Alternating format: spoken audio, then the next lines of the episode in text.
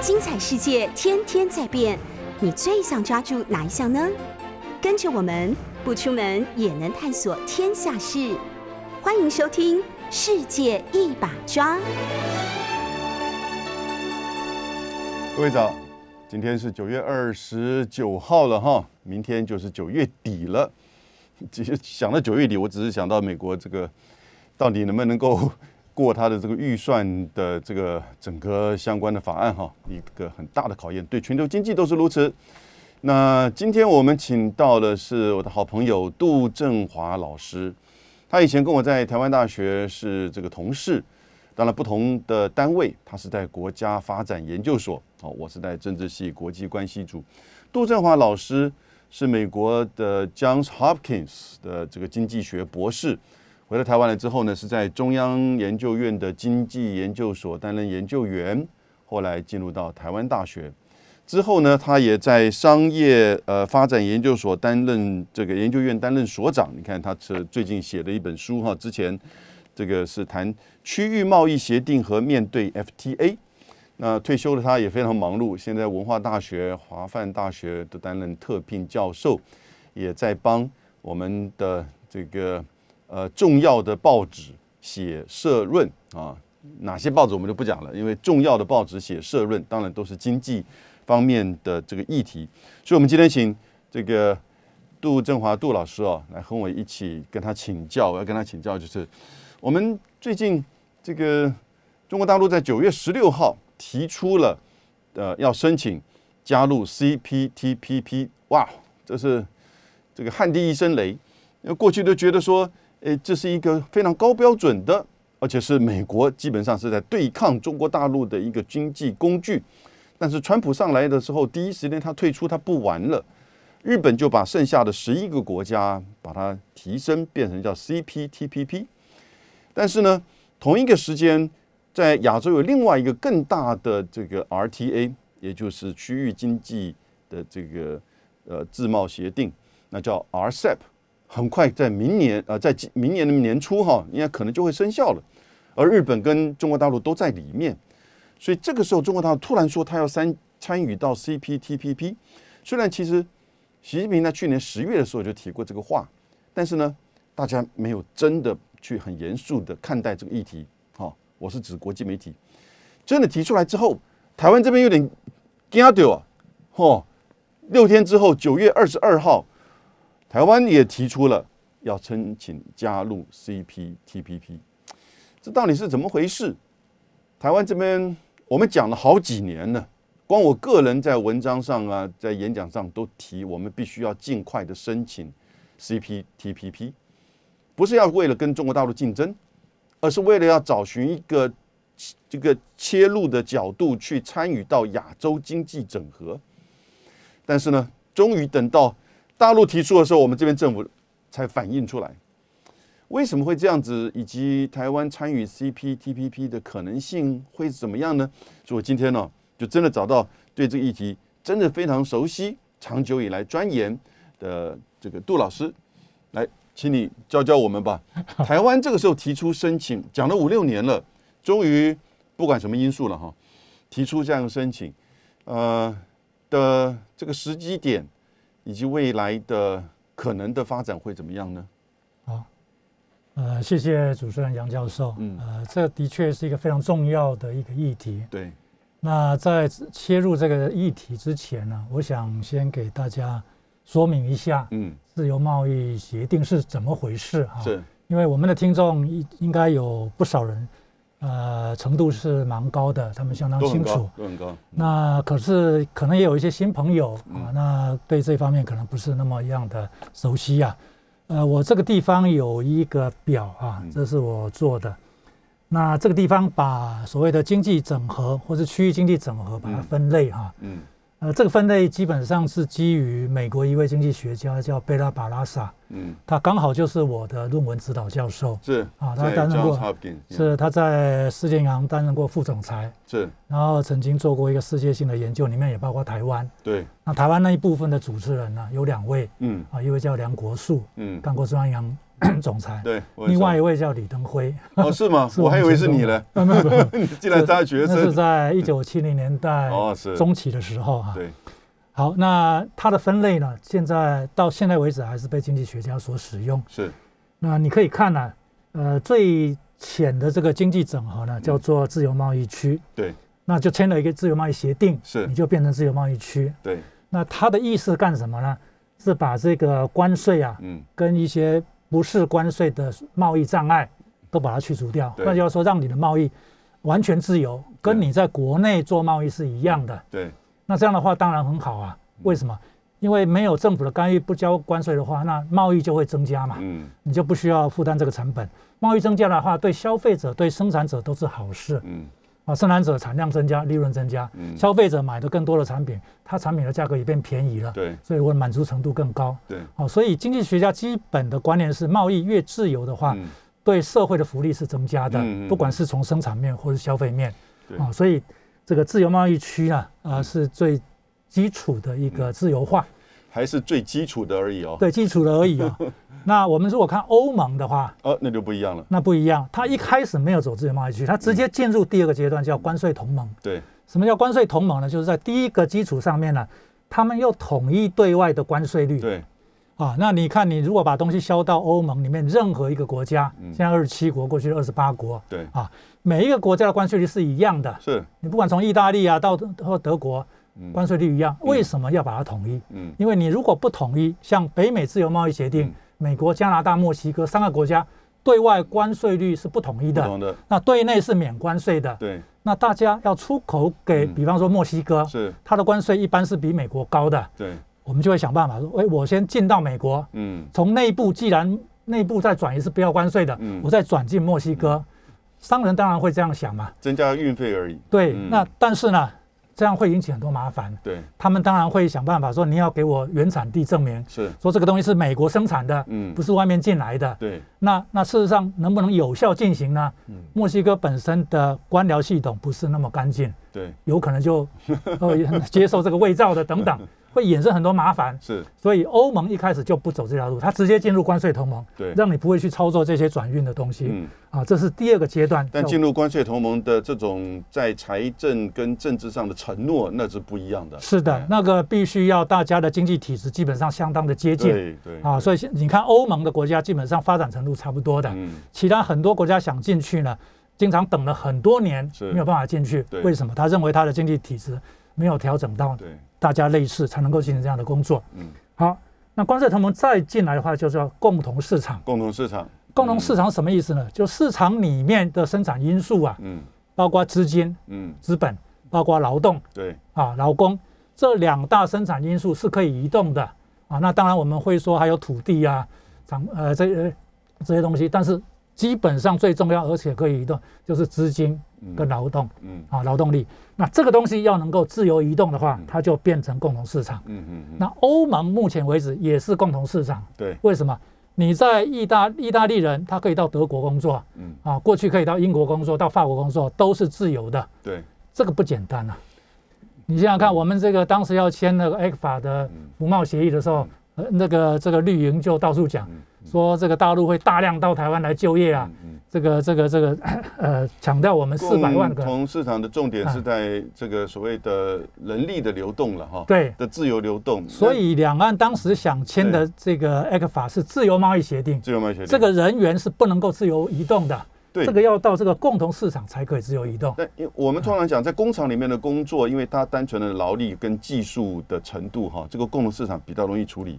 但是有一些服务业牵扯到的这个劳力的流动，它很复杂，它需要证照。对，那这个证照的统一，你看欧盟不同的国家不同的语言，这都是很困难。非常辛苦，他们往这一条路走了大概嗯。二十年有吧，对对对对，啊，然后做了非常多的内部的工作，调整啊、开会啊、讨论啊，是，补强各种训练，比方说医学院的训练各地都不太一样，对对，怎么样能够我我承认你的医师可以来工作，很麻烦，很麻烦，很麻烦。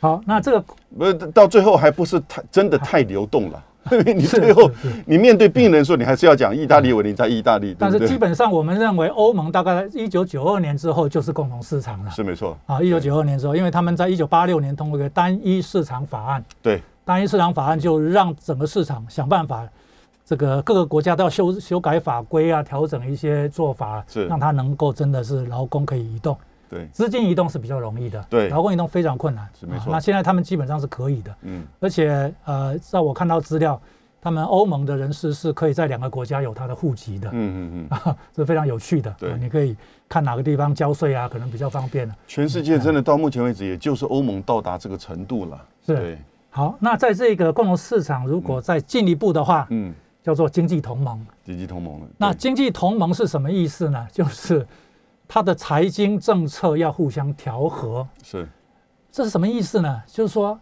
你不可以你的总体财经政策跟其他国家差异太大。嗯那什么叫差异太大呢？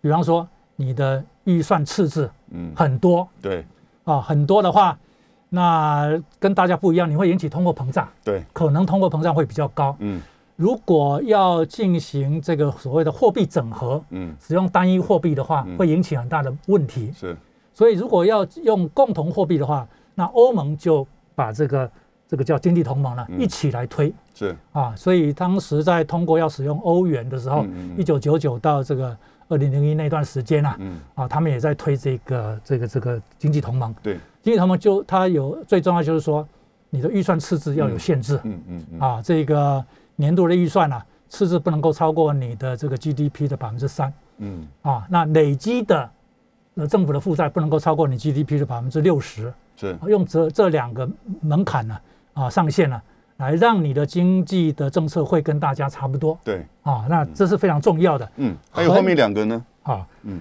所所以货币同盟对。基本上跟经济同盟是。呃是同时推的，对，但是很多国家嗯。可能呃它形成这个自由贸易协定之后呢，它也想推这个共同货币，嗯嗯，所以它会超前嗯，它甚至于关税同盟还没有做到，甚至于自由贸易区还没有完全成功之前，它就在推货币同盟了。嗯嗯好像这个西非，嗯，西非大概有七个国家是用西非法郎。对，啊，西非法郎，因为过去是法国的殖民地，是。他们是用共同货币的，他们叫西非法郎。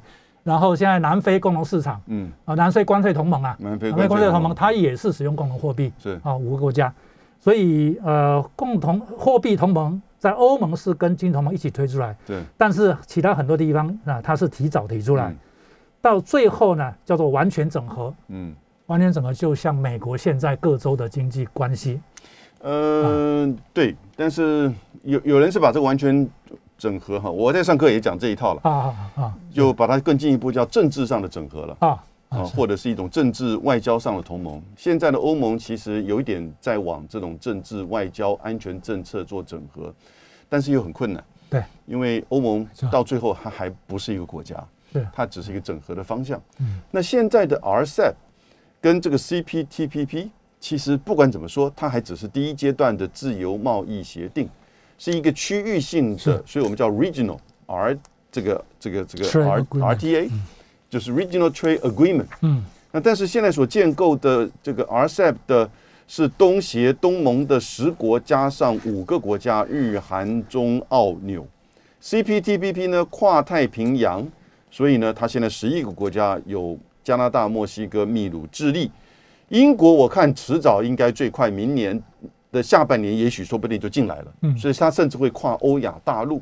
现在中国在提出申请，然后呢，台湾也提出申请，看起来南韩也有这个意思，然后呢，印尼似乎也有这样的一个想法。但是当然，这些国家都知道，它这个 CPTPP 啊是非常高标准的，它基本上不太允许你国家能够在太多的项目做保留，而且要求即使保留，也要求你毕业的这个时间，也就这个这个把关税完全归零哈的时间很短，所以而且它的这个涵盖的议题层面呢、非常的广，劳工、智慧财产权啊等等各个这个层面，所以我们现在台湾加入有这样可能性吗？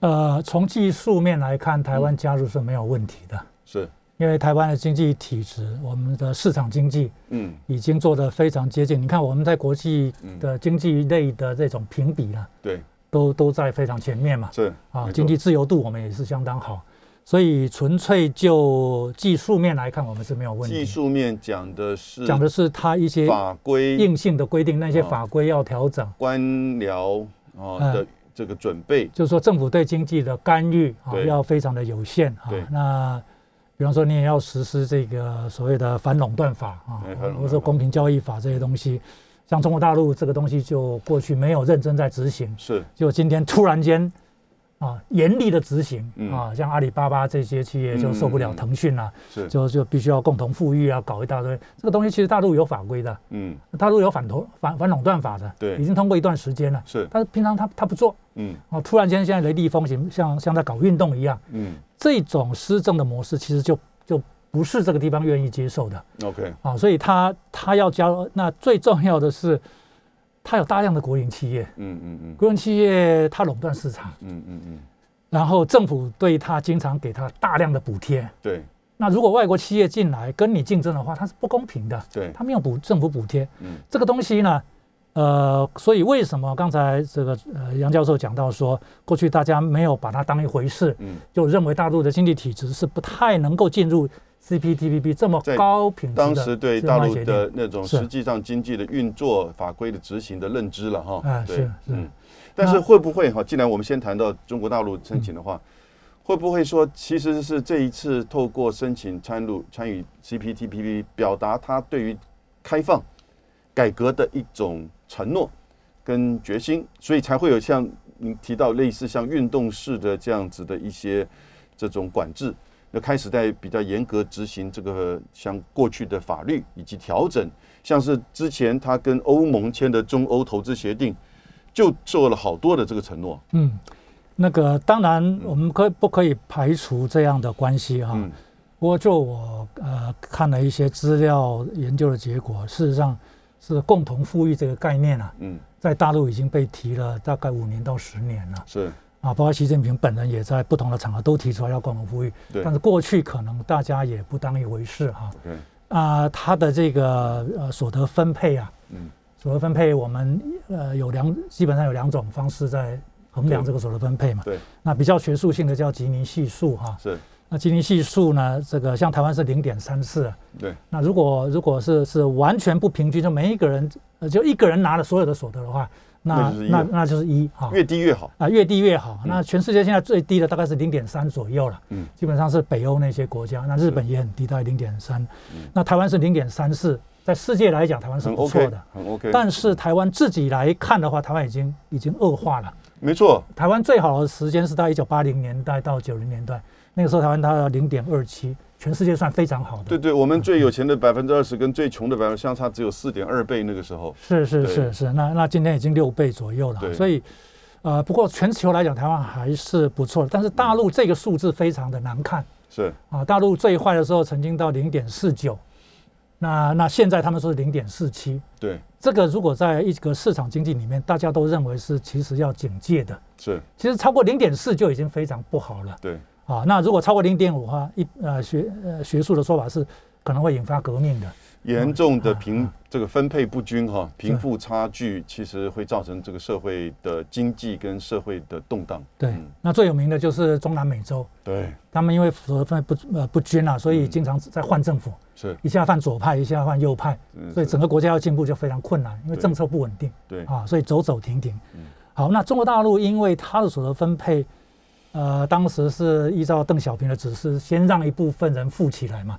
那富起来看起来已经做到了，现在是小康社会，嗯。但是这个差差这个所得差异太大了，嗯。所以他们高层一直在讲这个要共同富裕，但是民间也不当一回事，所以现在看起来他没有循正规的管道，像在市场经济我们是用这个累进所得税嘛，嗯。把有钱人的钱多收一些啊呃税收，然后再把它用一些福利政策啊给这些穷人分去用，配下去，这是比较温和。那我们听起来这种交我们经济学讲叫交易成本会比较低的，嗯但中国大陆可能受不了了，他突然间就要这样很激烈的叫你。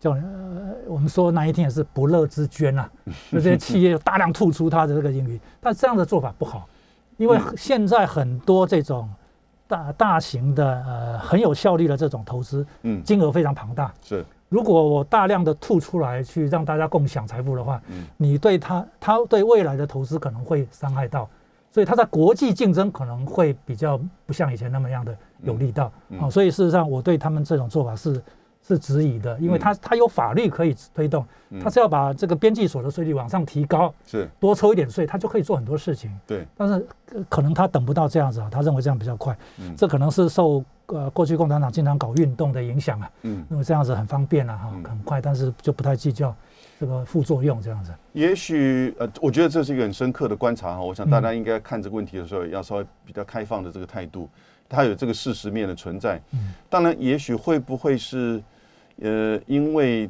也刚好像是这几个层面碰到了重大的它内部的管理跟缺失的问题，使得就是说政府刚好也就是这透过这个机会下重手呢？是，呃，有一大堆的问题存在。嗯对，那现在回到我们今天的主题，是，呃，就有人推测说，大陆为什么要加入 CPTPP？嗯有人说是政治上要要穷台，嗯。要让透过他的政治影响力让台湾进不去。哦我我我觉得那那就太太瞧得起台湾了。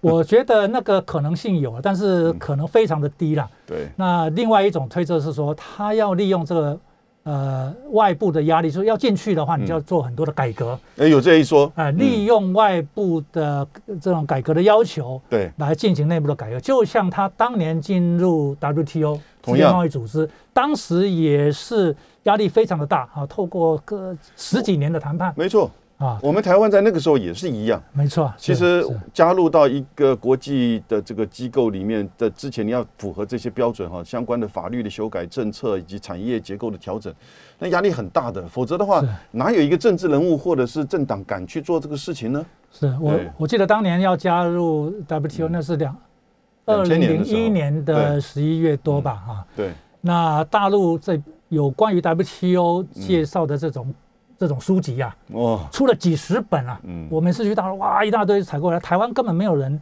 花那么多力气在研究这些东西的。可见大陆是把它当成一个运动。这真的是有差别。那如果他这次是认真要加入 CPTPP 的话，嗯那你可以想象呢，他、嗯他也会做很重大的的调整我们等一下三十分要进一个广告，啊。那广告之后，我们再继续请教杜老师。今天请杜振华老师啊，中央研究院经济研究所研究员、台大国家发展研究所教授啊，当然他是我前辈，虽然我跟他同事过。他退休之后，现在在文化大学、在华范大学担任特聘教授，也帮我们重要的这个这个经济类的报纸写社论，出了许多的书。他刚才其实有点像上课一样，哈、这个帮我们巨细靡遗的谈到了整个经济整合的这个差异性跟阶段，已经以及谈到中国大陆申请加入 CPTPP。那您再补充一下，他现在在 WTO 的时候呢，其实他把它当做一个也是个运动，但是深入的研究，也引外界的这个规范来去做内部的调整和改革。我想那个时候在台湾也是，只不过说我们的规模小，也许感觉不到那么深刻的这个冲击。但是那个时候我记得对我们的农业哈，跟部分的服务业还是有影响。可是中国大陆这样子的一个提出的申请，当然其实他会不会预期说，明年如果 RCEP 生效之后，我们已经就要开始启动一个就是自由贸易协定，RCEP 也是一个高标准的自由贸易协定哈。那只不过是它有一些部分，呃，并没有包容进去，以及有一些的这个进程可以有一些弹性。那因此，可能是不是再上一层楼，应再加入 CPTPP，进更进一步把大陆现在甚至已经有的一些法规，真正认真的去执行、去推动，有利于它整个去进一步推展跟全球化、跟整个区域的整合做相融合呢？对我我我其实是倾向于相信这种说法的，哦，是，谢谢。因为以中国经济的规模，嗯，呃，大家说呃，它现在是世界大世界第二大经济体第二，大经济体。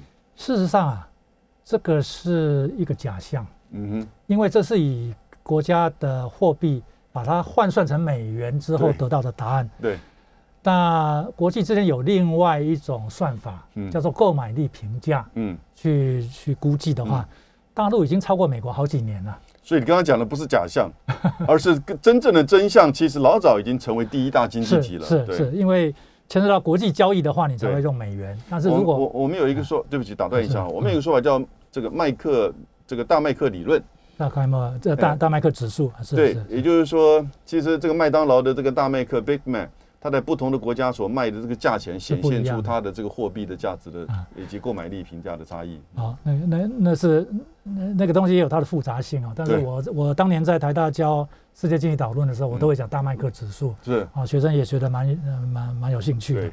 好，那中国大陆依照现况去看的话，嗯它未来会超越美国相当一个程度的，嗯，因为它人口实在太大了，这个经济体规模非常大，所以十四亿对三亿啊，所以我相信他看得非常远对，啊。那现在“一带一路”的发展下去啊，嗯，像“一带一路”已经不得了，连美洲国家都已经有国家参加了没错，啊，所以呃，巴拿马已经进去了。那以后除了美国可能会跟他杯葛嗯，对抗之外，其他大部分的国家都会跟中国大陆的经济越来越紧密的结合在一起，是，所以他必须预预判十年、二十年之后嗯，它的状况是怎么样。嗯，那如果现在不做比较大的调整的话，那到时候会有很多的问题。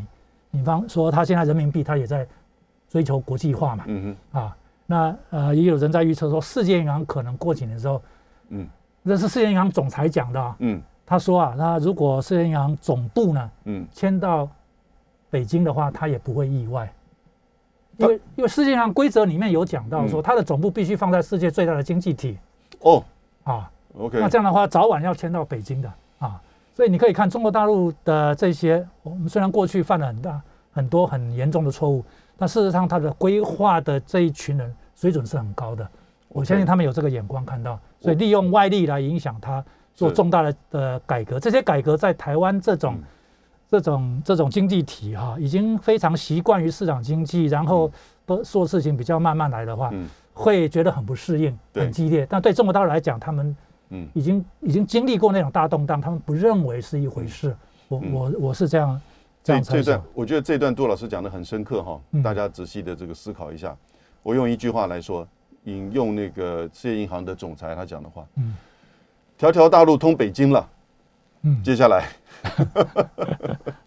所以如果后续我们看到他在 CPTPP 里面很认真的去谈，嗯，然后国内也适时的做出一些调整，我相信他是做得到的。是以他过去嗯这么多运动的那种力道来看，他是做到的。那我们会觉得非常不可思议，但他他有办法。所以，我可不可以这样子解读？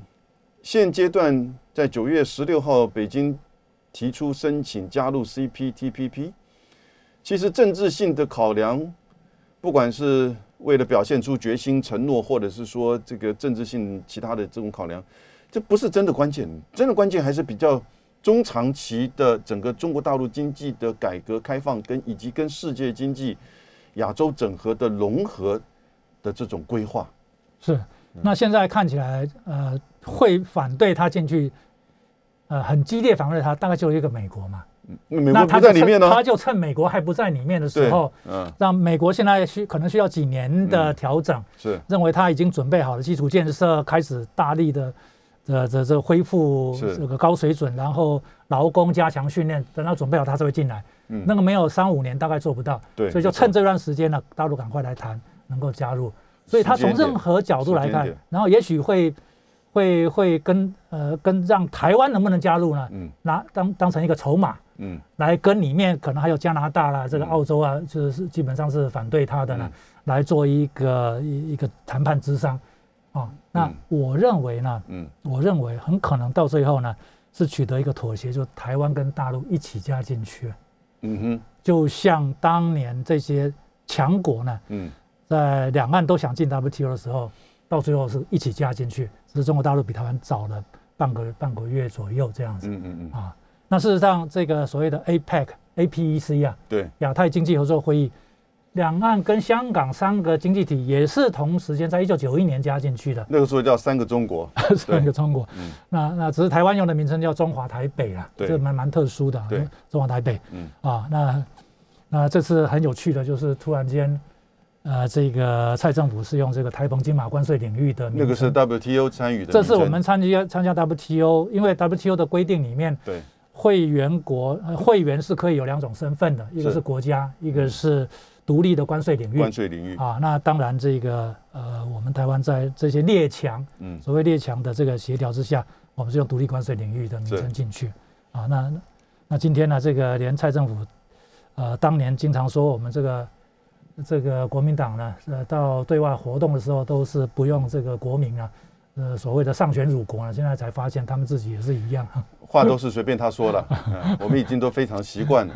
那就回到你刚刚就提到台湾了哈，看起来我们台湾讲了五六年，大家催促了五六年，从企业界到学术界，但是呢，到今天他突然在九月二十二号中国大陆提出申请之后的六天，我们也提出申请了，是因为想要去制衡中国大陆呢，还是觉得说可能会被人家超前超车，所以赶快也这个时候提出来。某种时候，他为什么会拖那么久，以及他为什么在这个时间点就突然也提出来呢？嗯，好，呃，过去我们都呃认，即使蔡总统在各种不同的讲场合，也一直在讲我们要加入这个，当时是讲 TPP，对那最早是马总统的时候就一直在讲，对，那各部会也都在配合这样的一个目标呢，去调整我们的法规，嗯，哦，所以陆续通修改过不少的法规，就是要配合。那，法规事实上已经改得差不多了。对，那但是现在蔡政府突然间看到大陆申请了，嗯吓了一大跳，因为国内都感觉到大陆不可能申请的，嗯，而且早几年他们一直在怀疑说这是美国要重返亚太去围堵中国大陆的一个策略。对，啊，那所以他他这个根本不可能，嗯。他是非常排斥的。那突然间在去年底的时候讲了说我们会呃会认真考虑要要加入。而，且是习近平亲自讲。的，对，那大家没有人把它当做一回事，是。啊没有想到过了半年多之后，这样突然间申请，大家才发现说，哎呦，他是他是在玩真的。嗯，那不管是玩真的玩假的，这个对台湾来讲，如果没有赶快申请，然后看有没有可能在他加入之前就能够提前加入呢？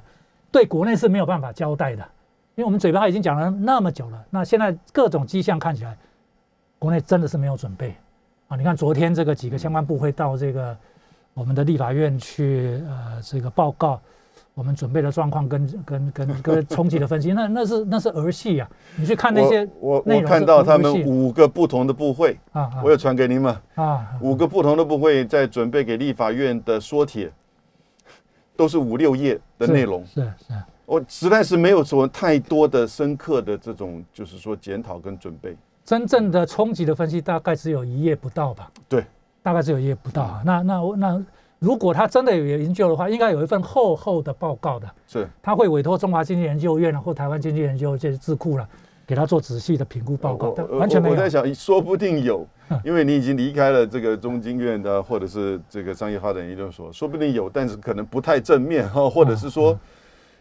比如说农业的这个冲击，那你不是说报告农业的冲击就没了，嗯。你必须要分阶段好几年过去的准备，可能要协助农业的转型、出口的这些检验，或者是说市场的分散，我们都没有看到在做嘛。嗯那像上一次那个事凤梨事件发生的时候，把它操作成一个两岸的民粹议题，那这一次的这个这个莲雾世家，又似乎变成就是在指责对方，哦，甚至说威胁说带着 WTO 你去啊，哦，你去啊，WTO 人家才会说，那中国大陆对台湾的这种各种的让利开放市场才不符合中 WTO 的这个体制嘞，对不对？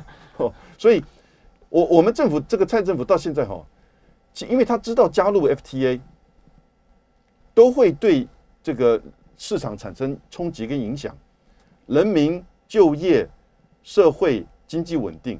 那最后呢，直接的冲击就是说，这个政党开放的政党大概会失去部分的这个选票支持。很多的国家的这个政党决定开放加予申申申呃申请 FTA 的时候，下一次选举他就下台了。我觉得蔡政府其实就是考虑这个东政治的因素的冲击，所以他就拖拖拖，他拖到后来，反正啊，某科林呐，大概加入不容易啦，也就是这样子吧。没想到现在中国大陆跑到前面了，哦 这个，然后呢，个我再提供一个资讯，就是在中国大陆提出申请的前一个礼拜，《金融时报》的报道，其实日本方面已经在抱怨我们台湾为什么不提出申请。哦，今年还是日本做这个轮值主席国，所以我觉得在中国大陆提出申请之后啊，大概日本这边已经很强烈的要求你台湾现在赶快提出申请，在这样子的一个内外的压力之下，六天之后他提出申请，但是我们参与的机会高吗？是呃，这个主持人刚刚讲的非常好啊啊、其实加入这种经济整合组织，嗯，你如果用学术性的评估啊，他们都会用模型啊，呃切开不同的部门啊，然后用很复杂的这个经济模型去推估啊，是，推估结果基本上都是弊大于利。嗯，有时候它的净效益啊，呃，就是说到最后真正的效益加加减减是是正的，对是好处。但是通常杜老师，以台湾的不好意思，我刚才讲太长了，我们再休息一个。我们今天谈到就是针对中国大陆和台湾同时现在都申请加入 CPTPP，一个亚洲地区哈跨太平洋的高标准的自由贸易协定，在即将要来另外一个即将要来的 RCEP，也是以亚洲为主的十五个国家的自由贸易协定自由贸易区，代表的新的亚洲大整合、亚洲大崛起。啊！我不是在推销我的书哈，我的书的标题就在亚洲大崛起。但是呢，杜振华老师也提一个，要理解整个区域贸易协定和面对 FTA，这是现在哈，因为 WTO 已经功能尽失，大家都在用双边，双边多了情况之下呢，就会出现我们叫意大利碗面效应哈，就是因为太多了，很多的企业的这种多边的布局会产生很多的这种损失，所以就慢慢的形成一个区域的整合。你现在看到三大经济区块，欧欧盟、北美以及现在的亚洲。讲句实在话，其实现在亚洲才是真正的重中之重。你看现在中国大陆的经济发展的速率、市场、制造、消费，加上现在东南亚十国不得了。东南亚十国的这种它的人口的结构，百分之四十是中产阶级，所以东南亚加中国大陆，再加上日本、韩国形成的新的亚洲的经济的整合，我觉得今天呢代表的是真正将来亚洲甚至中国大陆的经济才是世界发展的真正的火车头，而他现在更进一步要去提出要参与到最高标准的，目前为止最高标准的。这个 RTA 就是 CPTPP，台湾也跟着后面。那后续您觉得我们未来的这个发展的未来的进程？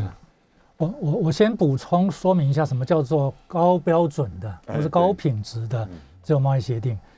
呃，基本上它自由化的范围呢，以这次的 CPTPP 来看呢，它高达农工产品总项数的百分之九十八。不得了，几乎全部了啊！就说一百个产品的话，只有两个产品是是可以排除在外的。嗯，那基本上是日本的农产品啊，嗯啊，加上比较弱的国家有一些工业产品，嗯，几乎都完全自由化，就免关税也没有。当然，当然它调整的时间会有一个时程了。嗯啊，它你可以在这一方面争取说，我我每一年调的这个关税率下降比较少，嗯，把它拖到十年啊，十五年啊。甚至于日本有更长的，那日本基本上只有五种农产品，对，啊是排除在在外面的，所以这种高品质，那那就算一般的自由贸易协定呢，通常也是百分之九十以上，没错，自由化，阿塞不就是，嗯，所以呃怎么讲，这个这个对我们产业的冲击是非常大的，对，那我们这个呃基本上我们的制造业的，特别是比较技术性比较含量高的呢，会会受益。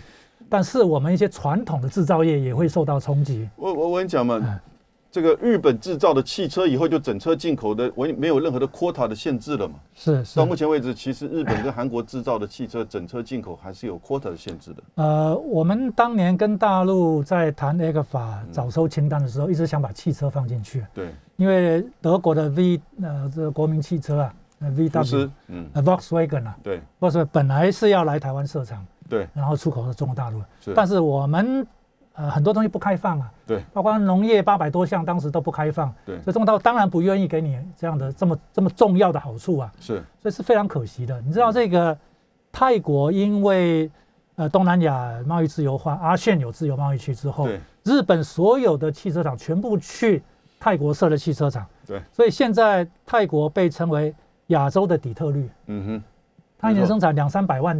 部的汽车哎，对，比台湾多好几倍啊！是没错，就业人数超过两三万万人啊，这个装装配厂就已经这么多了。我们现在很多进口的汽车，事实上这个是从泰国来的。这个这个我还还不晓得。Toyota 的 Camry 里面很多事实上是这样啊，是泰国厂过来的啊。所以呃，台湾技术上其实是是是可以，但是我们并没有做好准备。嗯。呃，法规上我们做好准备。嗯。那对产业的冲击呢？你要做很多的，比方说我们当时加入 WTO 的时候，做了一个农业发展基金，对，说要拨两千亿的基金进去啊。那这个东西现在有没有做？没有啊。你 CPTPP 自既然要的话，你现在这些事情要做啊。嗯。你这个产业哪边有冲击，所以这个调整的时时间要拉长。嗯。啊，甚至于考虑要不要排除呃少数几项，你要跟产业去互动沟通啊。是。没有。没有听到。没有。没有听到。这一次才。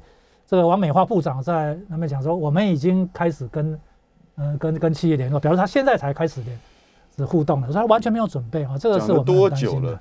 那可以提那个前瞻计划八千四百亿都不知道钱花到哪里去，而真正要准备为了加入 CPTPP 的农产品基金两千亿，他却没有做，连没有，连沟通都没有。是，嗯，那那当然我们要做的话，也许是蛮快可以把它建立起来了。是没错，啊，但是你一定要。呃，跟大陆那边有个妥协了，我相信到最后啊，可能会，呃，这个折冲之后啊，呃，这些列列强啊，在里面的列强，啊，如果能找到两岸一起进去的话，这个其实已经对台湾是最好的选择了。如果能够争取到的话，没错啊，那那如果大陆呃继续背戈的话，那那那台湾真的是我们的贸易啊，嗯，呃，会越来越糟。我们表面上看这两年台湾的表现不错，嗯，因为这个突然间这个资讯产业啊，大量因为美中贸易战啊，没啊，加上这个远距啊，什么叫远距啊？所以对这个资讯的产品的需求很大，科技产品为主了。所以这两年的表现好像不错。事实上，在这两年之前呢，有大概十几年的时间，台湾出口成长的速度是整个中亚区域的倒数第二名，亚洲十小龙几乎没有什么成长。对。连这个菲律宾啊，我们已经沦为跟菲律宾在最最最末端班了，嗯，非常可怜啊，一直到最近才突然。但是今这两年的这种状况不可能持续下去，嗯，那资讯产品买个两年大概买的差不多了，啊，那那减下来之后，你就会看到台湾的经济的动力呢会慢慢的减少，嗯，因为人家都是免关税的，嗯，免关税的，那我们这个地方还要科关税。这里我打是。插一句话，不好意思，嗯。因为科技产品在九零年代开始哈，这个 ITA 就基本上是完全免关税，而台湾其实是是台湾其实运气好的是我们在科技产品就是半导体相关的电子产品这个层面呢，是我们的强项是。然后呢，呃，有一些企业特别像是台积电，它的这个技术的提升呃已经走到世界最尖端，这种不可替代性其实使得它的这个竞争力，它也不断的在自我提升，它的竞争力一直走在这个最前哨。所以呢，在这些科技产品又刚好碰到这次疫情，以及整个从五 G 到这个电动车啊，以及未来的 AI 的发展，这些从芯片到整个层面，所以是台湾的出口的强项是没错。可是呢，不能只停留在这个地方吧？是对不对？我我另外要补充一点的啊，就是我们台湾在看这个自由贸易协定呢，经常只注意到这个关税啊，嗯，关税这这的东西。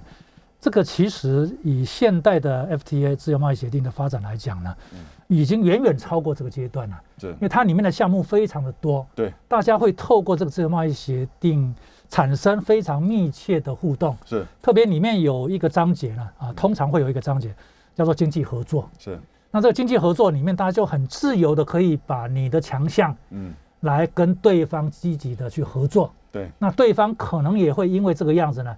愿意在这个真正的谈判里面做一些妥协，是，比方日本，对，日本在对其他东亚国家签的这些贸易协定里面，对于这个经济合作部分规范的非常的详细，嗯，非常的深入，嗯，来换取说我有一些农产品需要保护啊，不开放，嗯，但是因为透过这些。